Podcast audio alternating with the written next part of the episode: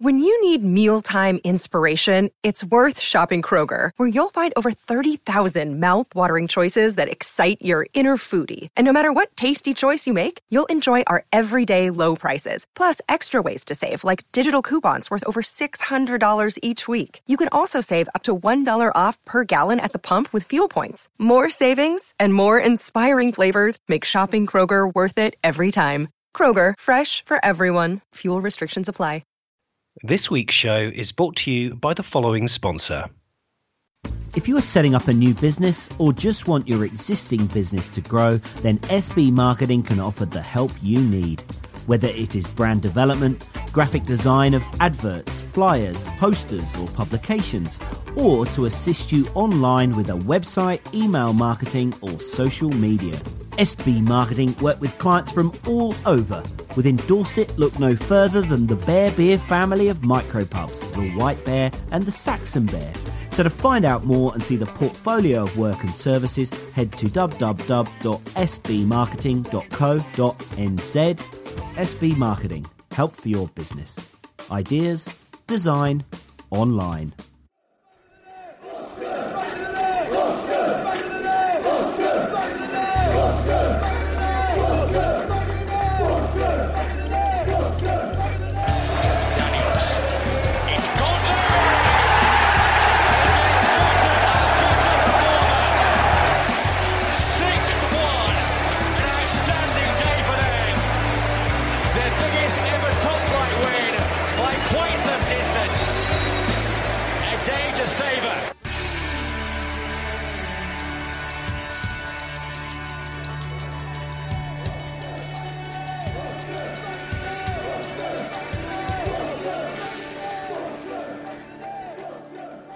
Hello and welcome to episode 26 of Back of the Net, the AFC Bournemouth podcast with me, Sean Barker. And me, Sam Davis. Now, I'm in Poole in the UK, and Sean, you're in New Zealand. And wow, it's been a bit of a crazy week, hasn't it? It's uh, yeah, well, a couple of weeks really, and um, oh, yeah, I just want to say thanks to all the messages from people on Twitter and a few private messages just after the earthquake that happened down here. I did post a bit of an update on the back of the net Twitter page just to say all was all was okay where I was, but yeah, man, that was um, living down here. You get used to quakes and you, know the odd wobble, which I, I moved here nine years ago, and to start with, it was so alien. But you know, you do settle into them. But this one was, yeah, it was terrifying. Eh, I'll be honest. Yeah, I mean, what was it? Because you're you're obviously in Wellington most of the time, but you're on the South Island in Nelson, weren't you? I mean, what was the you know scale on the was it the Richter scale? What was the reading? Yeah, well, it was seven point eight, and it happened down in Kaikoura, which is on the um, east coast of the South Island. And yeah, I was in Nelson, which is the top of the South Island, so it's ah, it's not so far away. It's probably about three and a half hour drive. I was there for work and with the family. We were over for the weekend, and we're staying in a you know classic New Zealand villa, which is a, basically a wooden bungalow. And uh, it was midnight. We were asleep, and then suddenly heard the. It was Tasha partner woke up first and said earthquake. So we felt the rumble, and it was like, oh yep, this is a bit bigger than normal.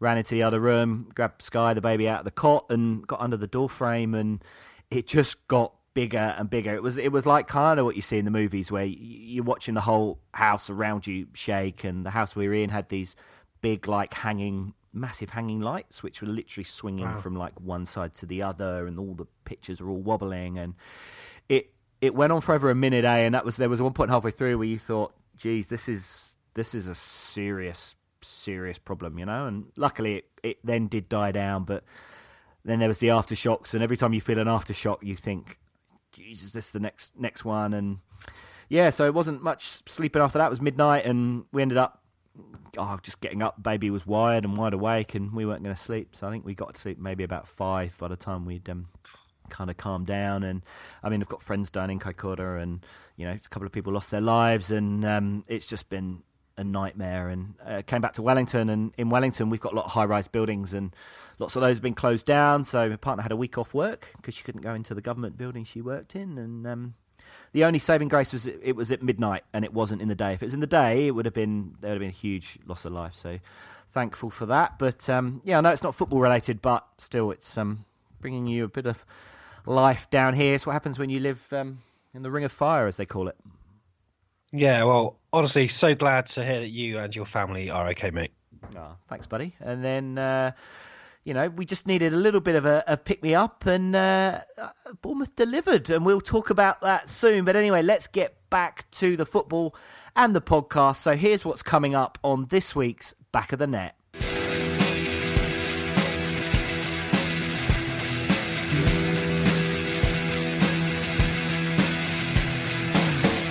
We kick off with Michael's match report as Michael Dunn covers all departments from the game at the Bet365 Stadium, and straight after that, we'll be getting the fan and media thoughts too. Yeah, and then me and Sam are going to have a chat about the game. We're going to discuss the key points and give our opinion on the win. And spoiler alert, I'm going to be honest, I found some of our antics difficult to watch. But more about that later on. Ah, difficult to watch in the Mark Hughes way, is what he said. Oh, this is going to be very interesting. Um, we've got your puns as well, by the way. Thank you for submitting those. We'll be we'll be going through those, and after a refresher about our retro shirt poll, we'll see what you've been saying about how our team should shape up against Arsenal on Sunday, and then Sean and I will carry on and provide our views too. And how did Sean fare at FIFA? Find out later on in the show, but first, it's this week's Do You Remember? Now, Rob has been expanding on just doing a previous player, and this week he's testing your knowledge on players past from the club on their nicknames. So, how good are you at nicknames of some former, let's call them greats? So, take it away, Rob.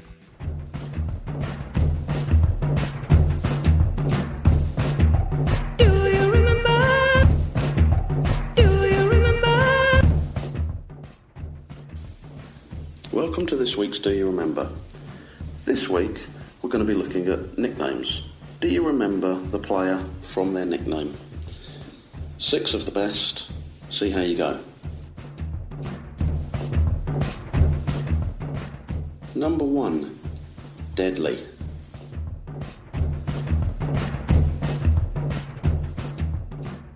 Number two, Horse.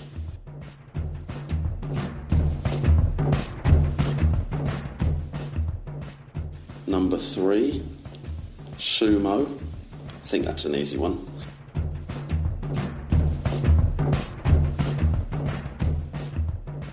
Number four, Chicken.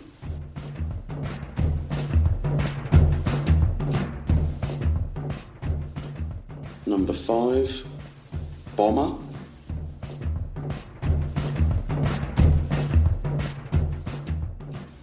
Probably one for the olders. Chesty.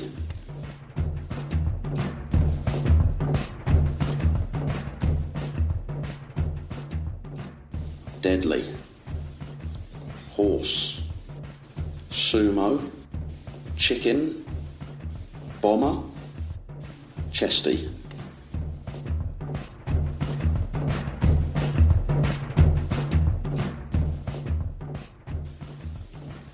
Okay, so the answers for this week's Do You Remember? Number one, Deadly. That was our legendary Scottish striker, Deadly Derek Holmes.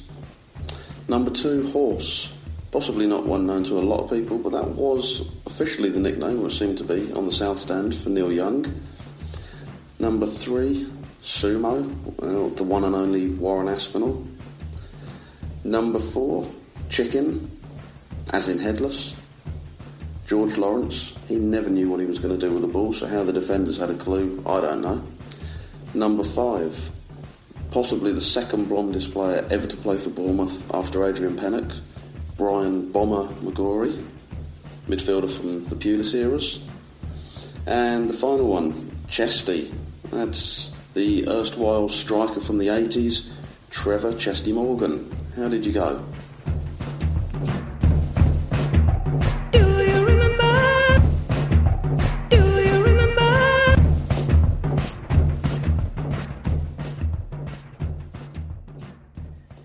Good stuff there on the nicknames. And uh, anytime we can get deadly Derek Holmes into the show makes me a very happy man because I was a big fan of the Scotsman. Yeah, uh, I I did remember most of those. Um, I love the bit in the middle where where Rob just reels them out: deadly, horse, sumo, chicken, bomber, chesty. It's like the worst ever countdown round answers. It was brilliant. But um, deadly Derek, horse the younger. I'll always remember that Neil Young. Uh, sumo, of course. Uh, chicken, but then that is when I lost it. Didn't know bomber and didn't know chesty. Chesty, great nickname. Yeah, yeah, good stuff. And uh, yeah, thanks to Rob, who's our well former um, Bournemouth season ticket holder, who's now in Sydney, Australia, which ties in very nicely to what I am looking at at the moment through the webcam. So it's morning here oh. in New Zealand. It's a beautiful sunny day. I've got my jandals on and coffee in my hand. Sam, it's late night, and I'm disgusted to say you're drinking a can of Foster's, which anyone who's been to the Southern Hemisphere knows that nobody in Australia drinks Foster's. The only place you see it when you're there, pretty much, is in like souvenir shops for people like you, Sam Davis. Because if you went to Australia, I know you would buy a cork hat with Foster's on it. And uh, but go, go but on. one thing to remember, Sean, is I'm not in Australia. You're not. You're drinking. You're drinking an Australian Australian beer. So Ian, Ian Hensman, I know listens to the show. Who's uh, who's a roo down down in uh, Australia, mate. He's uh, I think he's actually heading up to um, watch a Bournemouth game the next couple of weeks. If if he's not already on route, I saw on his Twitter. So um, yeah, I'll get him to have a word with you, Sam. Put you straight. Good stuff. Well, fingers crossed, when he does watch an AFC Bournemouth game, he'll be watching a win. And it was great to get back to winning ways this weekend as Bournemouth defeated Stoke at the Bet365 Stadium. And here's Michael with his match report.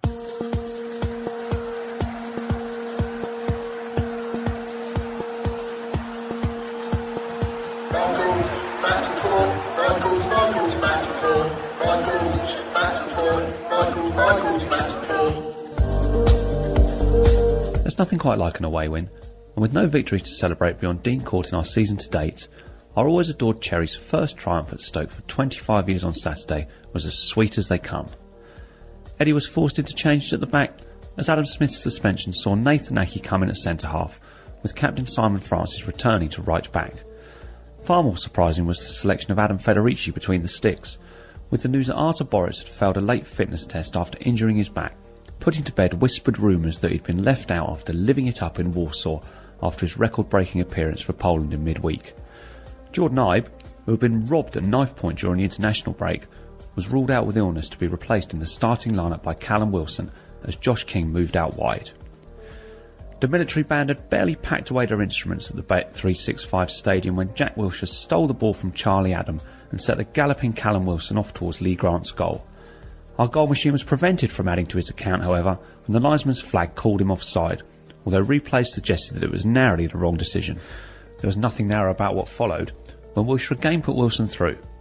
Just as he was preparing to reach closure on the ramifications of his last visit to the Potteries, Callum was felled in what is normally described as stonewall terms by the ever aggressive Ryan Shawcross. It was a challenge so removed from what could be deemed fair play that television pundits were reduced to fits of giggles at the absurdity of referee Roger East waving away with absolute certainty entirely legitimate claims for a penalty. The magic-hatted Jack Wilshere continued to pull the strings in midfield and had soon found Josh King in space inside the Stoke box. The Norwegian looked certain to score, but his low right-footed effort was well saved by Grant and would probably have been cleared by one of the two defenders on the line had the Stoke keeper missed it. On 26 minutes, our cherries got the reward their early efforts deserved. And each passing move down the right saw the once again marauding Simon Francis muscle his way past Erik Pieters before being pushed over by the Dutchman. From the resulting free kick, the Stoke defence politely declined to invade Nathan Aké's personal space, allowing the defender to head past the exposed gates from six yards. Almost immediately, there were signs that we were going to dig in and defend our league, a tactic that allowed Stoke to finally come into the game. When Harry Arter was booked for pulling down Allen on the edge of the D, Shaqiri was presented with a gilt-edged chance to draw the Potters level. However, the Swiss couldn't get his free kick up and down and it sailed over Federici's bar, much to the relief of the away support behind the goal. Ryan Shawcross saw a goal-bound header rebounded back to him by the impressive Aki, and a second attempt by the Stoke defender was then imperiously headed off the line by Steve Cook.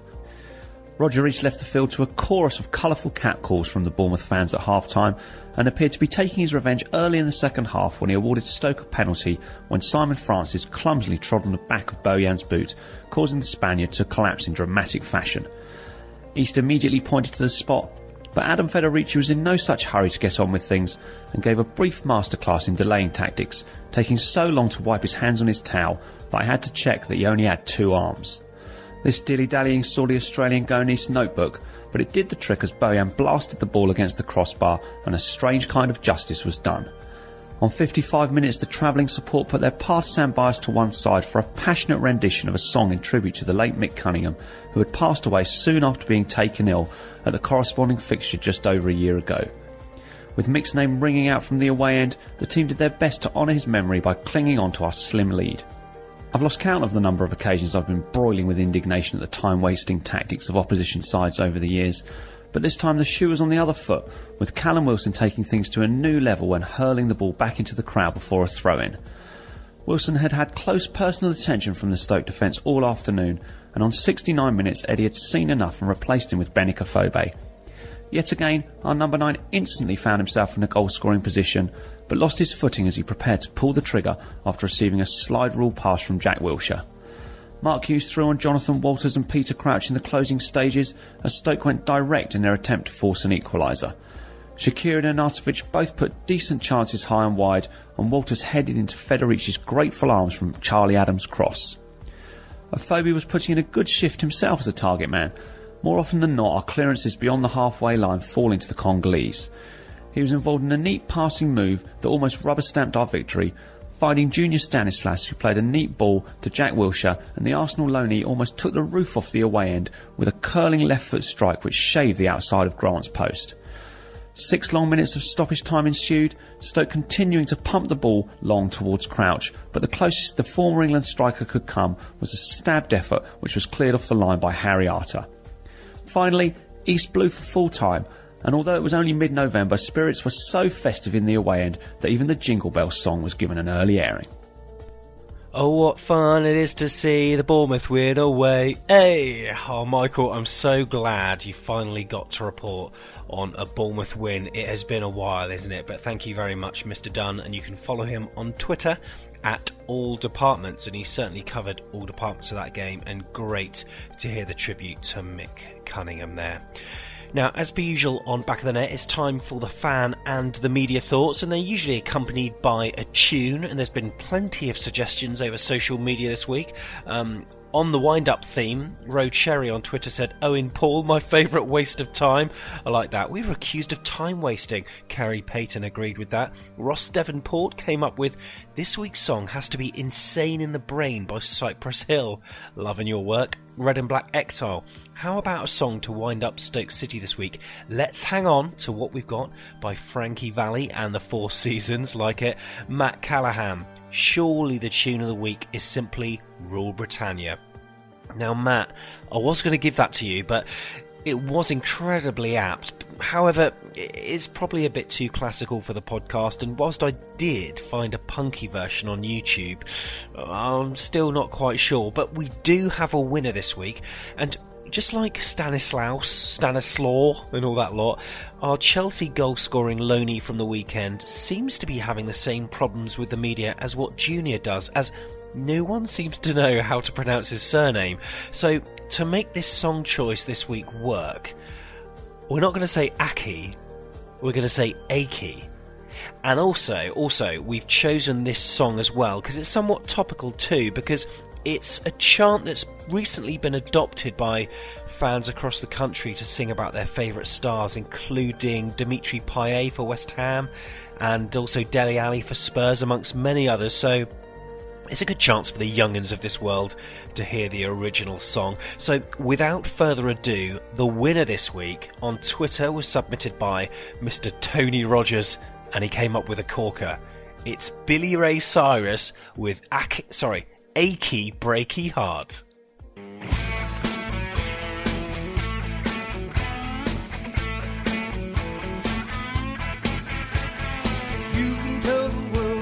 and then I don't know what minute it was, but you'll never see a Stonewall penalty like this ever again. it was a foul. He never got anywhere near the ball. Now, I must admit, when I first saw it, I thought, hmm, but the replays, oh, come on, a total pen. I don't know if the referees have this, but they need some kind of refereeing promotion relegation system. Uh, if that was the case, Roger East would be refereeing Dexter Sports tomorrow because the quality of his refereeing throughout the whole game was absolutely appalling.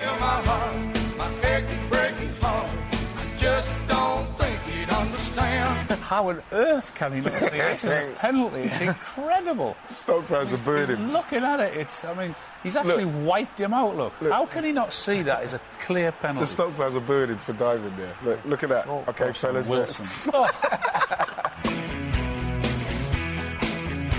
That was a nasty looking tackle. Was that Wilfried Bony? Yeah, it was. He lost control of the ball and he's lunged in, both footed. Not off the floor though, to be fair. Straight in on Francis and left one on him, so he'd be lucky if he doesn't get booked. So you've had a look at that challenge at Stoke, Howard. What do you think? Yeah, Wilfried Bony should have been sent off. 100%. He's already on a yellow card for a high knee tackle on Aki in the first half. He caught him on the side of the head with his knee. That in itself could have been a red, but Roger East decided to go yellow. I can live with that. This one, is near the halfway line. Simon Francis plays the ball upfield, and Boney goes in, studs first, on the top of the ankle, bottom of the shin of Simon Francis. Minimum second yellow card. Would be a straight red. He's so lucky still to be on the pitch. understand. And if you tell my heart, my achy heart, he Stoke against Bournemouth, man of the match. Well, there's a couple of big candidates. Nathan Ake was fantastic at the back, but I've got to give it to Jack Wilshere. Still can't believe he's at Bournemouth, but he was superb in the middle of the park, driving force. All his passes were good, and he almost topped off the day with a goal near the end.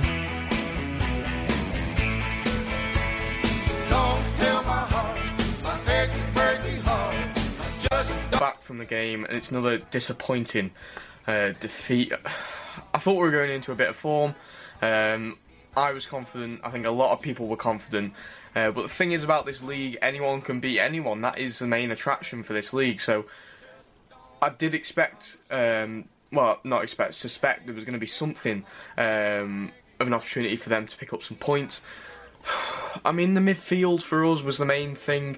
Um, I feel like their midfield sort of ran it. Jack Wilshere, uh, in my opinion, was exceptional uh, in that game. Um, but for me, our midfield was never up to speed compared to them. I know there was a lot of issues with wasting time, and the refereeing decisions weren't particularly great. But the fact is, um, we've we've got to we've got to uh, compete with them, and our midfield just didn't do it on the day.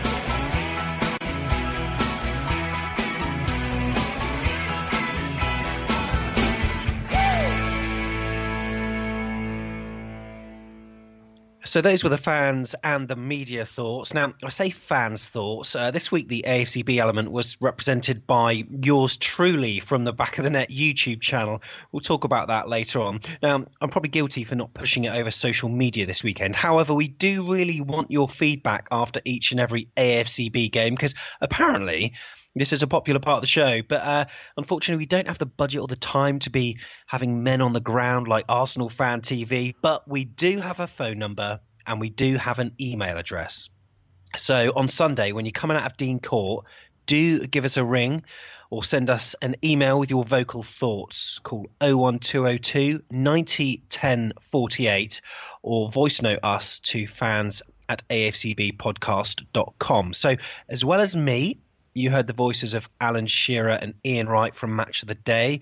Uh, you heard Casey Stoney, the England women's footballer, Howard Webb, ex Prem referee, Alan McInally from Sky Sports, and also the Stoke View uh, from Dave from the Stoke City 101 YouTube channel. So, Sean, a few changes, three in fact. So, when you woke up from your slumber down under to turn the TV on to see that lineup, did you think you were still dreaming or, uh, or what? Because, you know, Fed's in.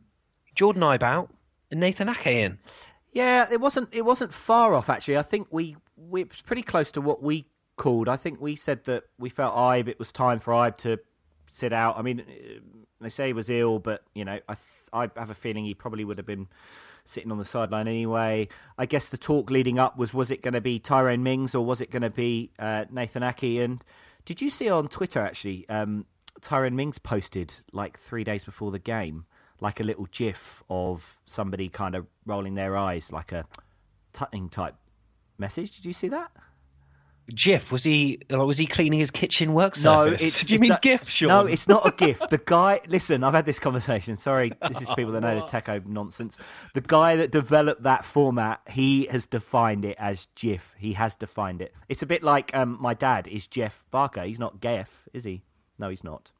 But anyway, t- see, case closed. Uh, but Tyrone Mings posted that two or three days ago, which made you kind of feel like he thought he was going to be pushing for a start and was, I don't know, I read into that that he was just a little bit disappointed that they'd gone with Aki. But uh, no, I was impressed, pleased with that. Um, obviously, Feds, yeah, coming in for Boruc when he strolled out, it was like, ah, yeah, so that's um, that was the only one I guess that did super surprise me. You're such an AFC Bournemouth fan. You see one animated GIF or GIF as you call it, and then the mind the mind starts playing tricks, and you're thinking all sorts of crazy things. He just posted a GIF, but that isn't the AFC Bournemouth thing in it. We go absolutely spare over the smallest thing. But anyway, yeah. So we started off uh, pretty tentative, but oh my goodness, that early run from Wilson. I think Wilshere put him through, and then Wilson went through a goal and. It was laughable, wasn't it? Laughable. That was a penno. Yeah, I mean, the no, I'm going to say the only thing, and it's and it makes no excuse, was that his last touch before the. It, I reckon, right, that the the referee because they was so long building up because Wilson's running through, he's got Shawcross chasing him, so all and you can start to see that Wilson's starting to cut across, which is what all strikers do now, isn't it? They kind of when they get close, if they can cut across, Vardy does it brilliantly if you if it's you know if that's your thing. He cuts across defenders and wins penalties.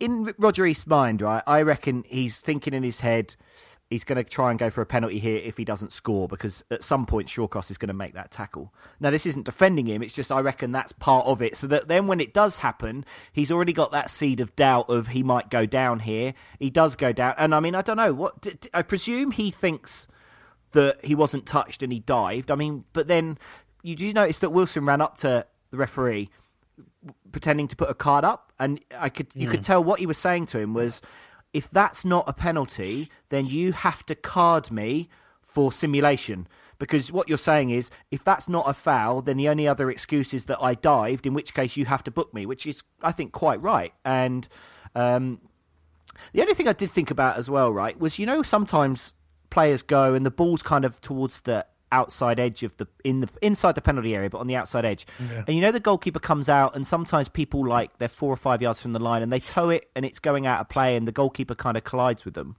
Often Yeah. they're not given because it's like ah, the ball was going out anyway. So that's my Ah, only no. other thought was: is he thinking it's such a heavy touch? He was never going to get it anyway. And I mean, because we can't speak to referees because they can't talk to the press and they're not allowed any kind of contact, we hmm. never know. And I think this is kind of again is maybe a good example of why we need to have some dialogue. They shouldn't be hidden away, you know, because hmm. we need to know.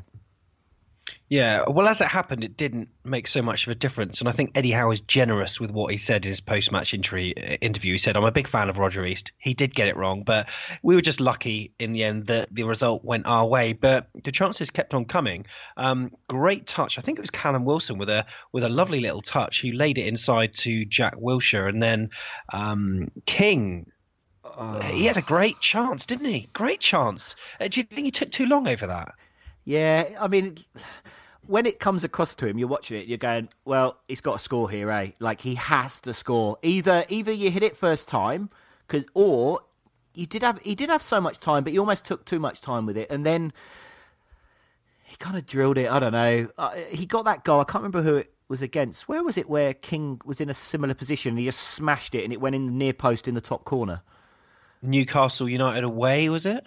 Where he got put through and he, yeah, yeah, yeah, that was it. It was just fun. an instinct hit. It was almost it needed one of those, eh? Or or like Shearer against um, the Netherlands in 1996. You know, it just needed him to leather it, eh? And I mean, if that had got in, it was like well, game over. But man, we played so well, especially in that first half, eh? Like just totally dominated the ball.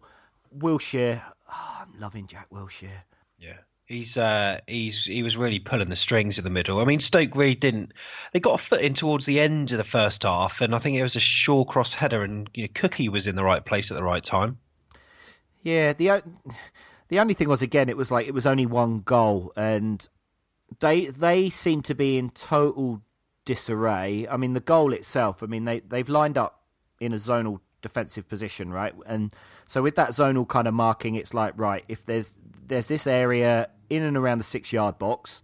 The idea is, well, if the ball goes in there, we've got so many men that you're not going to score. I mean, ironically, for Aki to be free pretty much on the six yard box for his header, it's like that's boys, that's not how zonal marking works. Like the whole idea of staying in a set position is that you're in that position when the ball comes in. But they were just over mm-hmm. overall across the park, they just seemed quite clueless and like I often think with those kind of situations, you kind of get a free pass up until half time because Hughesy's on the sideline or whoever it is, whichever team they're playing at half time, it always gives the manager an opportunity to change things, right? Like we're totally bossing the middle, we're totally getting in between their lines, in between their midfield and their defence.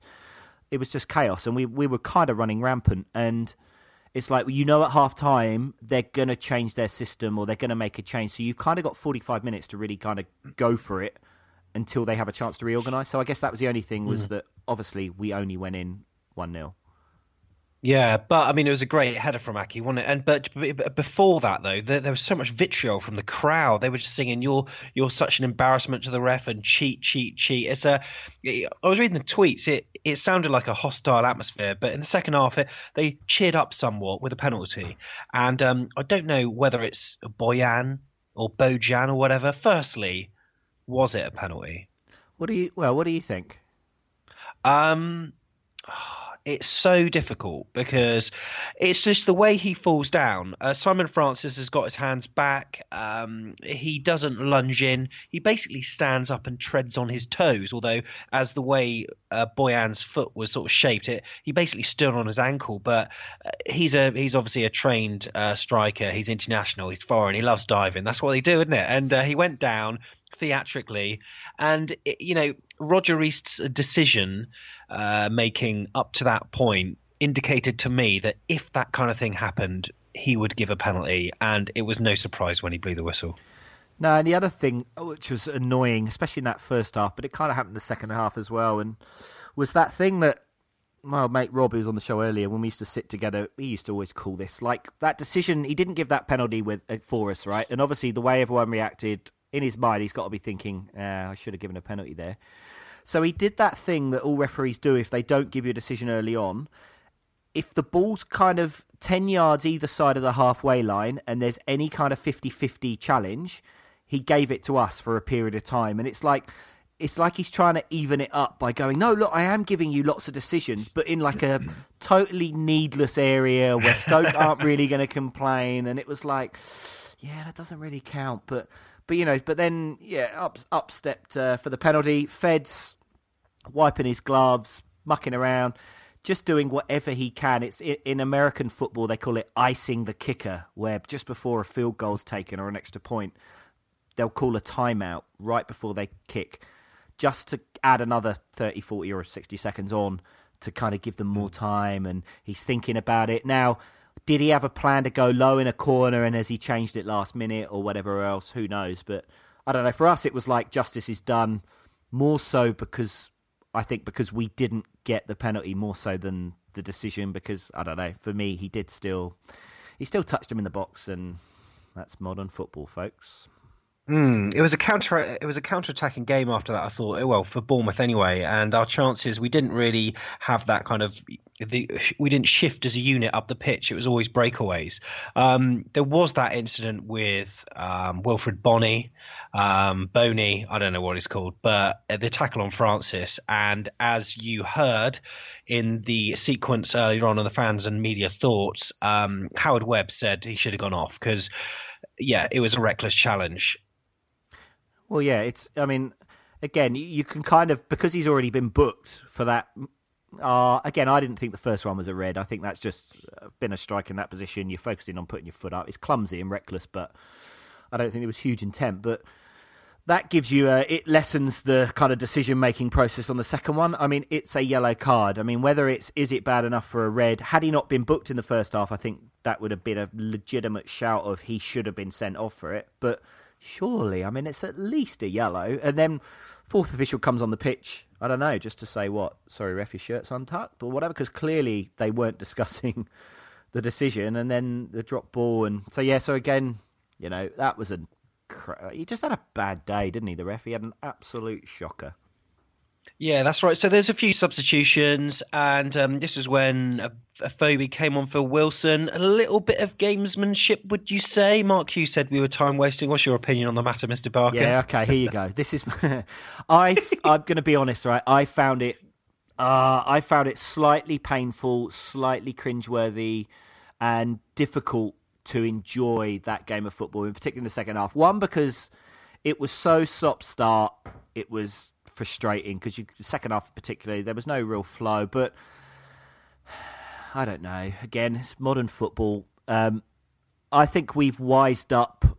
I wouldn't say we were naive before, but I think we've always been known to try and play the right way. And we've had lots of games over the years at Dean Court where we've had an away side come to us and they've time wasted, they've gone down injured, they've kicked the ball away, and we've been going spare in the south stand or north stand, whichever one we were in, about their behaviour, and uh, you know, and there was always a kind of we weren't like that, and I don't know, we weren't a big diving team, and you know, like when Smithy goes on his runs, and he, you know, when when Adam Smith's running and he's got a bit of pace on him, and he's got a defender or somebody next to him, you know, if he can't make the pass, he's gonna go down, right? And he does his big swan yeah. dive, and he is. It's always a foul because he has made contact, but I'm all even that I'm a little bit uncomfortable with. But you know, there was the going down injured just before a substitution. There's the gonna take a throw, and then oh, hang on a minute, is is the substitution happening? Feds did that thing that. Oh, this is where I completely undo all my good work here of being holier than thou. I've done this as a goalkeeper. You do the classic. There's a free kick for offside being given, so you go and walk towards the position where the free kick is going to be for the offside. Linesman thinks you're going to place the ball, so the linesman starts pushing up. And then you do what Federici did at this game. You stand around and you look at the linesman and you go, where is it, Lino? Where do I put the ball? Where do I put the ball? and the linesman has to run back and he has to go right here. And it's like, you know, it's it's time waste. And we did a huge amount of it and it wasn't pretty. And I don't know, would we have won this game 1 0 a year ago or two years ago? Would we have seen the game out the way that we did? Probably not. So, in that respect, yes, have we got wiser on the dark arts? Uh, to throw in a Harry Potter reference, I think we probably have. Am I comfortable with it? We've won the game, so should I just go, hey, we've won and everyone else does it? I don't know. I. What do you think, listeners? Am hmm. I on hmm. my own here, or um, do you agree? I don't know. It was, it was just difficult, Sammy. Mr. Barker there being very critical of time wasting. This coming from the guy in one who, in one of the last matches of football I played with him, absolutely booted the ball sixty yards into a bush, which uh, the ball couldn't be retrieved for the next five minutes. And you are criticising time wasters, Sean. okay, so what what happened? This was locomotive days. We were Div eight, seven, whatever. We were playing a team like Div one, weren't we? We were two one away from home. Yeah. There was like four minutes of injury time. This is the third minute. One of their guys had gone down injured, and I think it was again. I'm just talking about Rob Frank all the time, but I think he kicked the ball out, or they kicked the ball, whatever it was. And then we said to the ref, "Look, just do a drop ball, and I'll kick it back to them." So they didn't challenge me. Yeah, they put it down. and I have absolutely I can still picture the hedge it ended up in, and they had to go and get it at the prickles. And by the time they'd done that, they blew the whistle. And this is where the famous locomotive quote, one of their fans on the sideline was giving uh, Rob in particular lots of abuse. And he turned to him and just said, We're not here to make friends. And if ever there was a slogan to replace together anything is possible following that 1 0 win at Stoke, it was, We're not here to make friends. Yeah, brilliant. So Wilshere hit the post, Arter off the line, but we ended up 1 0 winners. We got some great puns on Twitter, by the way. We'll go into them shortly. But Sean, you wanted to you wanted to pipe up with something. Yeah, but just um, I think we need to talk about Nathan Aké and his performance, and um, and also mentioned for Wilshere because I think Wilshere was spectacular. But um, Aké's just come in. There's been all that talk about Chelsea or whatever else, and other than that time he totally lost Walters with the free header, where if he hadn't hit it straight at Federici, then I think we would have been in trouble. Other than that, um, he looked like he'd been there all season, didn't he? Yeah, um, really good. I thought. I mean, it's a it's probably a testament to the quality of the training that they're doing at AC Bournemouth that he he's so fit. Um, he slots in well to the system. He's athletic as well, and indeed, Nathan Ake formed um, the bulk of the punnage uh, material that was submitted over Twitter. So Steve Traylon said Ake Stokes defensive selection dilemma, like it. Ooh, and that, uh, that's you references know what? last week's show as well with the defense. Yeah, good, good. I like it. Yeah, yeah, it does, and we'll be um in our preview piece. We'll be talking about your thoughts on who should start. Should Ake start? Um, Nick Smith, Hughes, act off. You know, no one knows how to pronounce his surname, so we'll, we'll just have to go with whatever you're saying. Um, Steve Wright, Ake pokes it home to Stoke it to the Potters. To stoke it to the Potters. Okay, uh, it's Ross Ross Devonport. Awful East's quest to stop Cherry's move north above Southampton if tables fails. He's using all the compass references there. Geographically superb. And like I was saying to Claire Claire Joss on Twitter earlier in the week, or Claire Joes, I don't know how to pronounce that either. Um, I always have to do this thing: northeast, southwest. I think which way's which. So bring out the old never eat shredded wheat, the classic. Um, what we get us, we've got Robert Murphy. Oh, he does it as well. Went north, defeated east, going south with three points. Hashtag pun headline. Very good. And Kevin Anderson. Uh, Nathan gives Stoke a headache. Ache. Ache. Good. Do you know it's ironic that just as we try to scale back on the punnage due to um, just thousands of emails saying we're bored of your puns, I'm loving the fact that the listeners have ramped up their pun suggestions. So you know we give the people what they want, as uh, the America has just found out. Who doesn't love retro?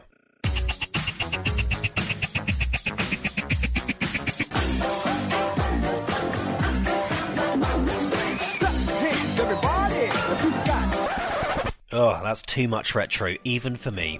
But we just wanted to remind you of the back of the net retro shirt poll.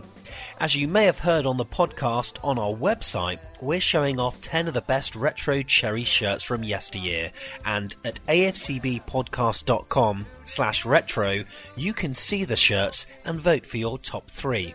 When the poll has closed, we'll collate the results and we'll then pass over the winners to the club. And who knows, you may well be seeing one or more of the shirts hitting the AFCB Superstore very soon. On our website, you can listen to Sean's interview with Cherry's programme writer Gareth Davis as they discuss all things retro. The shirts are Home 94 95, the red and black stripes, Exchange and Mart, Home 92 to 93, Cooper Beers, Home 1986 to 87, our classical Jermaine Defoe 10 in a row, Home 2000 to 2001. This one reminds me of Jason Brissett, Away 96 to 97, the AC Milan inspired Away 1990 to 92, that infamous purple away green and horrible colour number 93 to 94 the ted macdougall green and black stripes of 97 to 91 john bailey at wembley the special 1998 shirt or the wembley prelude shirt 97 to 98 go onto afcbpodcast.com forward slash retro now and submit your details and vote for your top three. The winners will be sent to the club and I, for one, cannot wait. Hit the music, please.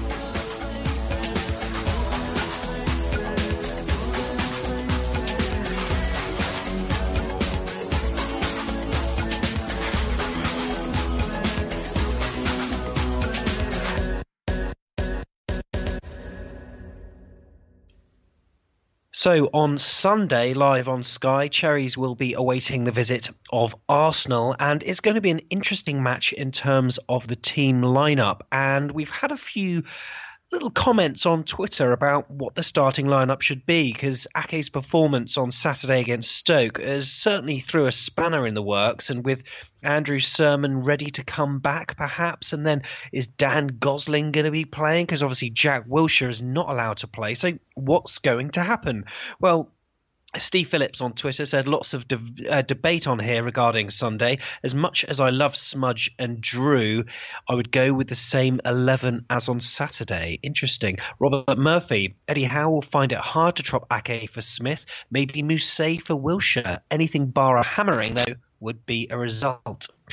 Uh, then we've got uh, we've got a few well, a couple of different calibrations from Sam Summers in terms of his lineup. So he's thinking Callum Wilson is 100% going to be up front. And then across the middle, he says it's either going to be Stanislas, Gosling, Surman, Arter, and King, or Stanislas, Gosling, Ake, Arter, and King.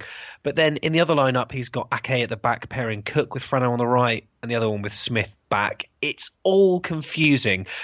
Stephen Allen says, I've got a big problem with leaving Adam Smith out. He's been outstanding and he carries a lot of drive going forward. Robbie Sargent, one swallow does not make a summer. Interesting comment, but Francis and Surman should not walk straight back into their familiar roles. Uh, UTC in all departments, if Smith and Surman are back next week, who takes Wilshere's role? Gosling or Ake covering while Arter pushes forward? And then FFS Boruc. Gosling once again proving that he should never have been dropped for Surman at Borough. He really did the dirty work today. And finally, uh, Simply Wilson 13. Um, Wilshere, just talking about Jack Wilshere, he said, you know what? I'm a Bournemouth player, so I'll be wanting us to win us as in AFC Bournemouth. So good man, Jack Wilshere. But Sean, it's uh, it's going to be a really tricky decision. It's probably one of Eddie Howe's hardest lineups to pick so far, barring maybe the first match of the season. Yeah, and it's um, it's interesting. The we talked about Eddie's loyalty a few weeks back, didn't we? About how Surman came straight back in for Gosling even though Gosling had played so well and um, when he missed out through illness. So, has he learned maybe from that that you keep the players that are in form? Mm, I don't know. I think he might actually, which also, I mean, it, it, looks like I, I would say with Federici, I think Federici will probably start. I know Boruc has just posted a photo of him laid out on um, a massage table on Instagram, so he may still have be having problems anyway. But I, I don't know. I got an inkling that he'd probably remain. But yeah, it's Aké's come in. He scored a goal. He's played really well. Like pretty much. That guy could not have done anything else. Like, if he'd have just played really well, you're like, well, he could have scored the winning goal. So he's gone and done that. So, in that respect, you go, well, surely he needs to keep going. We know Eddie likes to have consistency across the back, but the spanner, as you say, is the fact that Wilshere's out. Mm. So either Ake does push forward and maybe plays another new role, which he has done, but Gosling played so well, I thought, in yeah. that line, protective line in front of the back four against Stoke. And like you notice things like every time they bomb one of those long balls forward, if it's from a goal kick or whatever else, it was actually Gosling that was dropping back onto the striker and was challenging for the ball, and our defender was then dropping deep. We weren't getting our centre backs to challenge for those high balls when they were coming from the defence. So I think mm. Gosling actually played really, really well in that more holding position, but we still know he can get forward as well. I'm going to go wild card here. Gosling will hold in that position, and um, we'll bring in Ibe or AN other wide man, and King will go into the number 10 role behind Wilson. That's my call. With the back four staying as it was. Mm. Yeah. For me, oh, I would um, I would keep Ake, but I would move him into a kind of defensive midfielder position. So basically, what I'd have, I'd have Boruc in goal, uh, if he's fit, which he hopefully is. If not, Federici. I, you know, I didn't feel confident actually with Feds in goal, but he did well when he was called upon. And he, from what I heard, he had a bit of a hard week by the sounds of it, with his uh, his baby boy was ill, etc. I thought he was fantastic at Stoke. His handling, I thought, was really, really great because he had quite a few shots and headers and whatever else that kind of went straight at him, which they can actually be some of the hardest saves, kind of saves to make. I mean, they look like yes, the keeper should always save those to be able to get down, hold them, not squirm it out. You know, there there is a fair bit of pressure, and I think he actually handled everything really, really well. And again, I think he was unlucky last year because he came in and he played really well, and then he got injured, didn't he, against Everton? Otherwise, I think he would have continued then. So I don't know. Yeah, I just want to make mention, I guess, of I thought he played really well. Yeah, interesting. You mentioned um, Jordan Ibe. I mean, I don't think he'll come back and start. And uh, there were a few cynical comments um, over the weekend about his dropping. And you may have noticed the lack of club news this week because that, that's because nothing really happened. But then this his haircut, story don't came forget out. His haircut. Don't forget his haircut. Oh yeah, yeah. Don't forget that. Don't forget that. Um, you know, you know, AFC Bournemouth Twitter account. You, don't, you know, don't worry about the tickets that Bournemouth fans need to get, but just you know, talk about the haircut. I know that caused a, I know that ruffled a few feathers, but um, yeah, this story emerged about him having his watch uh, nicked. I, I don't know if it was a mugging or what, but it was it was in London and it was a, it was after the Sunderland game, so it was a while ago, and I was maybe quite cynical on the YouTube channel, our YouTube channel, by saying that uh, you know it doesn't sound like um, he was ill. It sounds like it's a dropping, but you know, psychologically, he, he's a young lad. He may still be a bit shaken from it. So, uh, sorry, Jordan, if that's the case. But you know, maybe he just had a cold. Who knows? He he he could have been ill. Whether he'll come back in and start, I don't think so. I don't think he will. My opinion is this: I'm I'm with Sam Summers here. Boruc in goal. Defensively, I think it will be what we know: Charlie Daniels, Steve Cook, Francis, Adam Smith. Midfield, Stanislas and King on the flanks, and in the middle, Gosling, Harry Arter, Jordan, uh, Jordan Aké, Nathan Aké um, playing a bit more defensive, and then Callum Wilson up front. That's what I think. Um, uh, have you got a prediction for how it'll go, Sean? Um, well, hopefully better than last year when we we lost 2 0, didn't we, and conceded two goals in a minute and a half or whatever it was. Um, thanks to EA Sports, I did play the game on FIFA 17 on world class level because I know uh, a couple of people online have been asking me what level I'm playing at. And it was 1 all. We actually went 1 0 up with Harry Arter, but um, scored a header later on. Um, I would take I would take that. I still looking at the three fixtures of Stoke, Arsenal, and Liverpool. If you said you're going to average a point from each of those games at the end of it, I think we would have been happy. So that's not me being pe- pessimistic. I just feel like that three points has given us a bit of wiggle room. Um, I think we might. Hopefully, we'll go a bit more toe to toe than we did against some of the big clubs last year. And do you know what? Yeah, let's go with it. One all. I'm saying the same. I'm saying the same, Sean. We are in agreement for the first time ever. I think one all as well. Um, I think. I mean, Arsenal are so potent up front, really potent. Now they're playing PSG on Wednesday, so the podcast comes out on this very day. It'll be interesting. You never know; the whole team might get injured, and and we might have the reserves playing us, but I doubt it.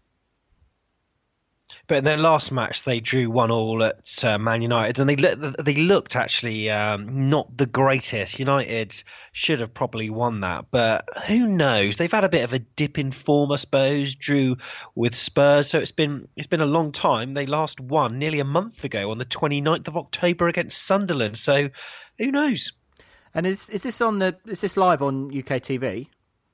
It is. It's on Sky Sports. Two fifteen kickoff. Do you remember when, like, when we were hardly ever on TV, and then we went through that spell, didn't we, for ages, where every time we were on TV, we'd either lose, mostly you lose, or it was an absolutely dire game of football. Yeah, are we talking in the kind of League One days, or you mean? Yeah. So we're talking the nil-nil draw at home to Hartlepool, I think. I remember then... a game against Brighton where it was chucking with rain and was awful, and it was just a horrible game of football. Oh, we yeah, we had many, and we had a few Friday night fixtures as well, which were yeah, not the best, not the best, but yeah. So we're both going for a draw then, Sean. Yeah, fingers crossed. Um, live on TV, let's show the country what we can do. Bonjour, my name is Frank Rolling, and you're listening Back of the Net. So good to hear the voice of Frank Rolling. Sean, my search was not in vain. That's a French accent, by the way, just to avoid the element of doubt there. Just wanted to quickly mention our YouTube channel. If you haven't subscribed, please do go to youtube.com slash AFCB podcast. The link is also on our website, and anyone who subscribes will go into the hat for and Eddie had a dream T-shirt. Because what we do usually within two hours after the kickoff, we have a knee-jerk match review of the game, and uh, in the one that you'll see online this week, we pretty much sock it to Roger East. Yeah, well, when we say we, it's Sam because uh, I'm down in New Zealand and I'm normally tucked back up in bed snoozing, and you don't want to see a video of that. But uh, yeah, no, good work, Sam, on the videos. And um, don't forget, we gave you a mention to it earlier on the retro shirt poll. Um, in conjunction with Gareth Davies, who writes for the program, and he's also a shirt nerd. You know, um, do go ahead to our website and place your votes on your favourite old school shirts because you know Gareth's spoken to the guys at the club shop. He's spoken to the makers of the kits, and he's spoken to the um, communication department at the club. And yeah, it's not just us wildly putting a poll out there and hoping the club listen. They are actually wanting to know the results because they are interested in maybe producing some more shirts. So, yeah, if you've got one in particular, you know, I mean, just I'm just going to pick one randomly. Let's just say that horrible purple away kit from the '90s, just at the top of my head. Then that is definitely there to get voted uh, on there's there's other there's nine others as well but i mean just you know there is that purple one. So do go and vote. It's at afcbpodcast.com forward slash retro. Um, yeah head to the website and do that. Very very important. Yeah, before we go, we also just want to remind fans uh, to please contribute to the fan thoughts. We always bung in a few media views and those from the opposition as well. So please do get in touch after the game, get your mobile out and call 01202 90 10 48. Leave your name, where you're from, and say about a 45 second blurb of the game. Or if you want to record a voice note on your phone to make it crystal clear, you can do that and then send it to fans at afcbpodcast.com. But we love all the interactions that we get, whether it's the fan thoughts, and we love to hear all the feedback that we see on Twitter. Thank you to all the new followers, including uh, our most recent follower, Ollie Harfield, who is uh, a Charlie Daniels in the making. He's he's played for Bournemouth this season at the Vitality Stadium and uh, big things. And also just before I go as well, want to give a shout out to Dave Witt. Dave Witt was the winner of FIFA, and uh, I took his prize round. His son was there in his Bournemouth shirt, and he was raring to go. He, he was so excited, and um, he was like, "Dad, Dad, can we play a game now?" Dave, I want you to tweet us the result. Did you win, or did you let your son win, or or was he just better than you? I really want to know, Dave. Let us know. now, talking of computer games, there is another prize giveaway coming up very soon. Uh, thanks to SI Games, we're going to be giving away the latest version of Football Manager. So that is on PC or Mac. And uh, I know for one, I have spent probably years playing that game since I was a wee lad at school, if you would add up all the hours. So we've got that, and I'm going to be doing a bit of a feature on that game coming up in the next few weeks.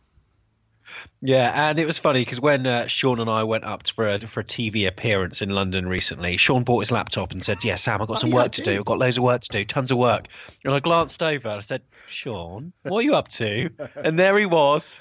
There he was. Who was your team? You were AFC Bournemouth, weren't you? I was, yeah. TK Rantie up front, get me the goals. It was an older version, but uh, yeah. So stay stay tuned for that. Um, if you are a business and you would like to appear as a sponsor at the start of the show, like like that marketing group at the front that you know you do everything through Skype and phone. It's really easy to do. Then you know head to that website. But if you're a business that would like to get great exposure like that, do get in contact with Sam because Sam looks after that. Man, he stung me for a huge rate on it though, so I hope he gets you a better deal than that I got. But other than that, the uh, big game this week at home to Arsenal. Do you know the the saddest job that's going to be in that game is when the camera team turn up for Sky Sports and they're all sat there seeing which position they get allocated. I feel sorry for the guy or gal who gets the position to basically have the camera on Jack Wilshere in the stands for 90 minutes just to capture his reactions as the goals go in, hopefully for us. Because you know they're going to do it. They'll have a little box yeah. in the corner of the Jack cam. Like, really? Can I not just pan? No, just on Jack. That's all you get to do. So hopefully he's going to be wearing red and black. Face is going to be painted up.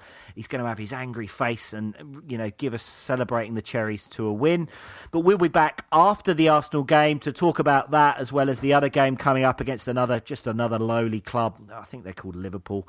But you have been listening to Back of the Net, the AFC Bournemouth podcast.